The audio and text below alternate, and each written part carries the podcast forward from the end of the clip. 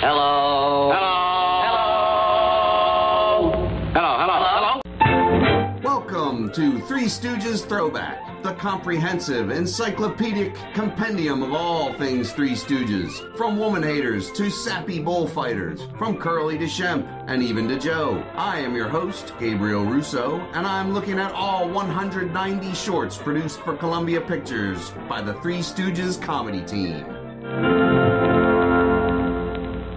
Yes, welcome back to the show. I am the aforementioned host, Gabriel Russo, lifelong Stooge fan. This is the 16th short. It's called A Pain in the Pullman. It was shot April 29th to May 4th, 1936, and it was released June 27th, 1936, with a runtime of 19 minutes and 46 seconds, roughly. It's the longest short by the Stooges, as usual, I watched this on dailymotion.com and I compiled all my notes from threestooges.net, IMDb, the Internet Movie Database, and Wikipedia. This one once again features in this time period we're in. We've got Curly, Larry, and Moe. Produced by Jules White. Written and directed this time by Preston Black. Remember, they were brothers. That's Jack White, Jules's brother. None of the featured players are credited, but we've got James C. Morton showing up. He will play Paul Payne. And we've got Mary Lou Dix. She was in a few Stooge shorts. She died in 1963. And James C. Morton, he was the uh, stenographer in Disorder in the Court. He did 187 movies, and uh, he looks actually he looks totally different. Mr. Morton died in 1942. So we open on a sign for Miss Hammond Eggerly Theatrical Apartments. So Hammond Egger reminds me of uh, Bobby Heenan. He was uh, he used to call the schlub wrestlers Hammond Eggers. If anybody a wrestling fan from back in the day. Anyway, the sign reads Theatrical Apartments, 26 rooms, two tubs, $4 a week and up, mostly up. so that's kind of the same as today, starting at blah, but you can never get it for that price. Curly has a monkey. This is Joe the monkey, and he is reading a cookbook for monkey recipes. Moe comes over and says, You can't eat the act. so Curly says, All right, all right. He opens up the oven. There's a pot in the oven, a roasting pan, and it's got a shoe in it. He says, That's filet of sole and heel. so, whatever. So they practice, uh, it's time to practice their dancing, Moe says. They got to practice the act the three of them line up and they start just you know dancing. Uh, Larry is doing the, the, Russian dance, the up and down where you kick your feet out. Evidently, he was he was very good at that. And before he started with Stooges, he would um, I forget his partner's name, Fine and I want to say it was Fine and Dandy, but I don't know if that's right. But uh, anyhow, he had a partner where he would do he would play the violin. He was kind of a virtuoso with the violin. He would play the violin and do that Russian dance. And that's kind of how he got noticed early on in his career. Anyhow, their neighbor, Paul Payne, who is, like I said, James C. Morton, he's the star, Paul Payne. He hears all this racket next door of the of the Stooges, you know, practicing their dance, clomping around. He goes to stop their hoofing, and he opens the door, and the Stooges shuffle off to Buffalo. right out the door, across the hall, and into his room. Payne comes back in and says, What's the meaning of this? You know. Moe says, Well, we're actors. We got to rehearse. Who are you? He says, I'm Paul Payne, the heartthrob of millions. And one of them says, What's a heartthrob? And Curly says, A pain in the neck. so Joe the monkey now jumps up and steals Payne's hairpiece. And Curly says, Oh, a bald headed heartthrob. Payne goes to grab the monkey. Moe protects it and pokes Payne in the uh, in the eyes, and they run off. He gets real mad, and but his girl, who I believe, yeah, Mary Lou Dix in this one, his girl says, uh, "Oh, don't worry about them. We'll be on the train soon and gone. No problem." So the phone rings at the boarding house where they're at, the theatrical apartments, and it's uh, a, phone call from the uh, booking agents Goldblatt, Goldberg, Goldstein, and O'Brien. The man on the other on the phone with a real thick Jewish or Yiddish accent. He says, O'Brien speaking, which I thought was a clever little bit. So Anne O'Neal is the actress playing the landlady, Mrs. Hammond Eggerly. She picks up the phone. the uh, O'Brien wants to talk to the Three Stooges, which is the first time that they are billed that way in a short. Previously, they're just you know Moe, Larry, and Curly, or whatever characters they're playing, or what have you. So she yells out in a real high pitched voice, you know, calls for the Stooges. And it reminded me of old Looney Tunes gag, Henry, where the lady yells in a real high pitch, and it's got to be based on her, or those two things are based on another high pitched, shrieking landlady type, quote unquote. Evidently, she played a ton of landladies. They, the Stooges come down, get on the phone. Turns out, you know, they've got a gig. They do that bit, the funny bit where it's yes, yes, yes, yes, yes, yes, yes. so they go upstairs and they pack their trunk. They've got a huge steamer trunk. It looked like the only thing inside of it was one hat. So they close that up and they put it on Curly's back. And Curly says, Wait a second, wait a second. He goes, opens the oven, grabs the fillet of sole, and uh, puts, his shoe, puts the hot shoe on. And so they put the, the steamer trunk on Curly's back, and uh, they say, "Oh, we, we owe her money. We gotta we gotta sneak out of here." And then they just are super loud trying to sneak out. Curly keeps saying, "I need some help with this thing. It's it's it's uh it's heavy, you know."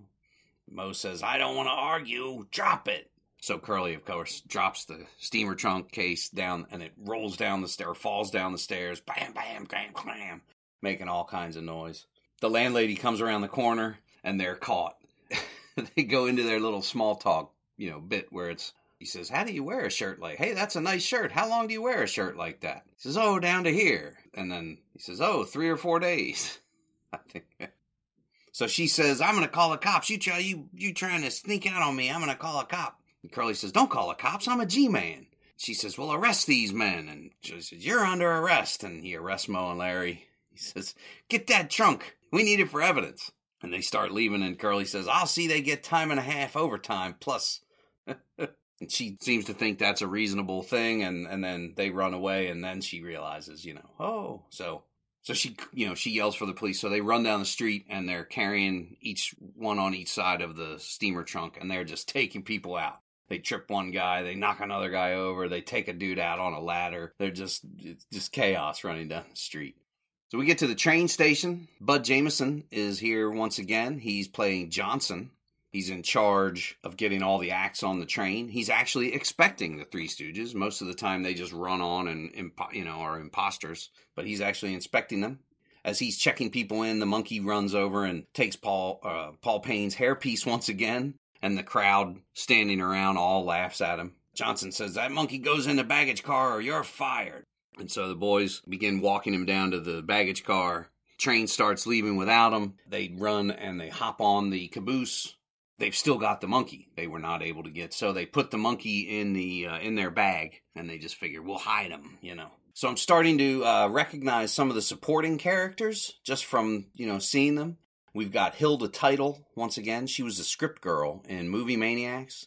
She's real short, and she dances on Curly's feet in one of the earlier ones that escapes the name escapes me right now but she dances she stands on curly's feet and they dance i believe it's the one where they're uh, exterminators but i could be off don't write me emails saying you got it wrong dummy um like i said i'm starting to just re- recognize some of the players not all of them but some of them they seem to work with the same crew or the same cast of people most you know a lot so the Stooges get on. They're on the train. They flirt with. Uh, they they see, like I said, I mentioned Hilda Title. They meant they flirt with her. Moe says, "We're the Three Stooges: comedy, singing, dancing, and snappy dialogue." And Curly starts to make his moves, you know. And Moe says he stops him and says, "Spread out." And Curly says, "Oh, jealous, eh?"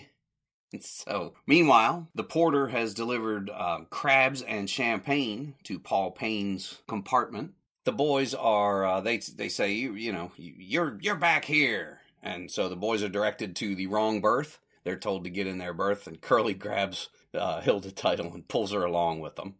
They do that shuffle off to Buffalo move one more time, where I, I'm doing it like there's a video on me. they go into Payne's compartment. No one else is in there yet, just the crab and champagne. And they look at the crab and he says, What is that? Larry says, uh, it's a spider. Curly says, it's a turtle. Moe says, oh yeah, I knew it was a turtle. Hang on, I'll cut you a slice. And so he takes a knife and fork and he's trying to cut the crab obviously cannot cut through the crab shell. He stabs at it with the fork, and the tines are all bent. He looks at him. Meanwhile, in the background, Curly's got some business. He's making time with Hilda, who's sitting there, which is pretty funny. Moe has uh, Curly bend over. It's a big old crab. And he breaks the crab on Curly's head. And Curly looks up and says, Oh, this train's got mice. Which I thought was a funny little line, little throwaway. Hilda says, No, I love crab. Curly laughs and says, oh, She don't know it's a turtle. so she pulls the meat out of the. Well, they all start pulling them. You know, she's eating the crab like a normal person. uh, the the Stooges are pulling the meat out and throwing it away and eating the shell. I read in a story online where uh, Moe could not just could not take shellfish. I don't know if he was allergic. He just said he couldn't he couldn't deal with it. He couldn't eat it to the point where they had to. He just had an aversion to it, and they had to make some uh, fake crab with I guess gelatin or something like that.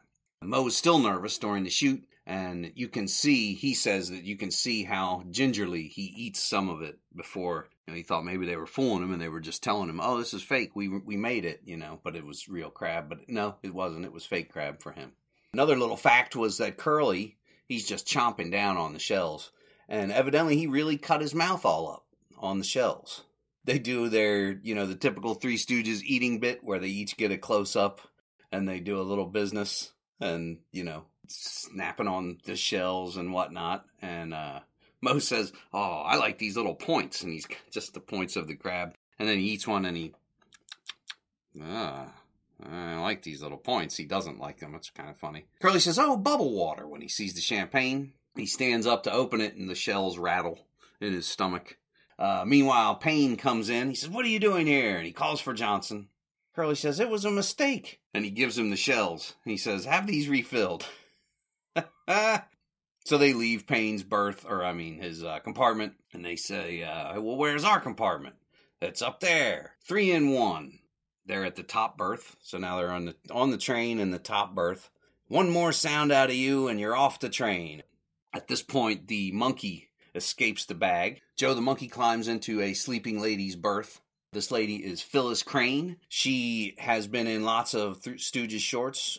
She uh, she's talking in her sleep to the monkey because the monkey's curled up by her head. She's like, "Oh, you, oh, darling," you know that kind of thing. Curly hears this as he's walking by and he sticks his head in. She says, "Oh, why don't you kiss me?" And Curly leans in and kisses her. She screams. Bud Jamison wakes up every time he's startled awake. He smashes his head on the berth above him. Bud takes them back to their berth. He says, Let's go to sleep. There's a bit where they try and climb up and try and boost each other and try and climb. They can. They just cannot climb up to uh, into the top bunk. There's a little ber- a little bit with a drunk guy who's in another berth. I thought was pretty clever. He takes a big swig of a whiskey or some liquor, and then just opens his mouth and shoots his, shoots himself in the face with the seltzer bottle. so they still can't get in the berth a lady looks down, opens hers from across the on the other side of the train and says, "What's going on?" And she comes down and help him. She boosts Larry. She boosts Moe. Well, she boosts Larry up, and then she comes down to boost Moe up, and Moe says, "Hey, take it easy with me, will you?" And she boosts him up, and then Curly she just grabs by the nape of the neck and the belt and just throws him up. He, you know, they all they fall out again. He's thrown up with such gusto. We cut to Payne, who is in his bunk, or in his compartment rather. He's getting into bed. The monkey is in there with him. The monkey jumps in the bed first and he doesn't notice it. So the monkey is biting his toes and he freaks out. Johnson, Johnson, calls Johnson. They stuff the monkey up the back of Curly's jacket. And Johnson's like, I hear that monkey. And Moe says, You shouldn't believe everything you hear. We go, go back to the drunk guy who shot himself in the mouth with the seltzer, picking his, doing his nails with the, a big pair of scissors the monkey's tail is going in the berth, out of the berth, in the berth, out of the berth, and he's trying to snip the monkey's tail with the scissors. And every time he every time he goes for it, he misses. Finally, at the end, he he pinches the monkey's tail. The monkey freaks out and leaps up in the air and grabs onto the brake cord. They somebody grabs the monkey to get him down, and the train, you know, the train breaks. The boys are thrown off the train physically, where they land on some bulls in the brush and ride away wildly. I think they're cows, actually, not not even bulls. So they ride off in fast motion, and that's the end of a pain in the Pullman. This short is a remake of a uh, Hal Roach Studios picture from 1932 called Show Business with ZaSu Pitts and Thelma Todd, which Jules White directed. Evidently, he thought it would be a good fit for the Stooges as well. Pitts and Todd were very popular back in the day.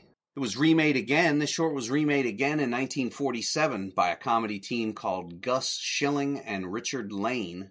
Uh, now, these two I had never heard of, but that's not surprising. And actually, even before these Pitts and Todd short in 1929, Laurel and Hardy used a really similar. The whole short evidently isn't similar, but just the train on the train and the berth, the, the sleeping berths kind of hijinks are very similar. So 1929, then remake, or then some of that stuff is used in 32 in show business.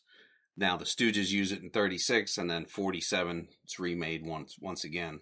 I think this is the first one where we see the wake up and go to sleep to Larry when the three of them are sleeping in the same berth, and the end bit with the uh, with the bulls or the cows was reused in 1939's A Ducking They Did Go. We'll get there eventually and cover that short. But that will bring us to the end of another episode. That was a great short, I thought. Three ThreeStooges.net gives it a 9.18, and uh, I think it's a solid 9 for me. I thought it was a very funny one. There's some good bits and some good wordplay and some, some good gags. I this is a, a good one. Please rate and review the show if you would, if you enjoy it. If you would like to do a podcast for yourself, you can't go wrong with anchor.fm. They have a great free service. I use them. I also use podomatic.com where I, I post it there as well, like I've mentioned before. I don't know if I'm going to re up that when my subscription, my paid subscription is up. But anyway, that doesn't matter. Anyway, join me next time on Three Stooges Throwback for the 17th out of 190. That is False Alarms. I have been your host, Gabriel Russo. Thanks for listening. Bye.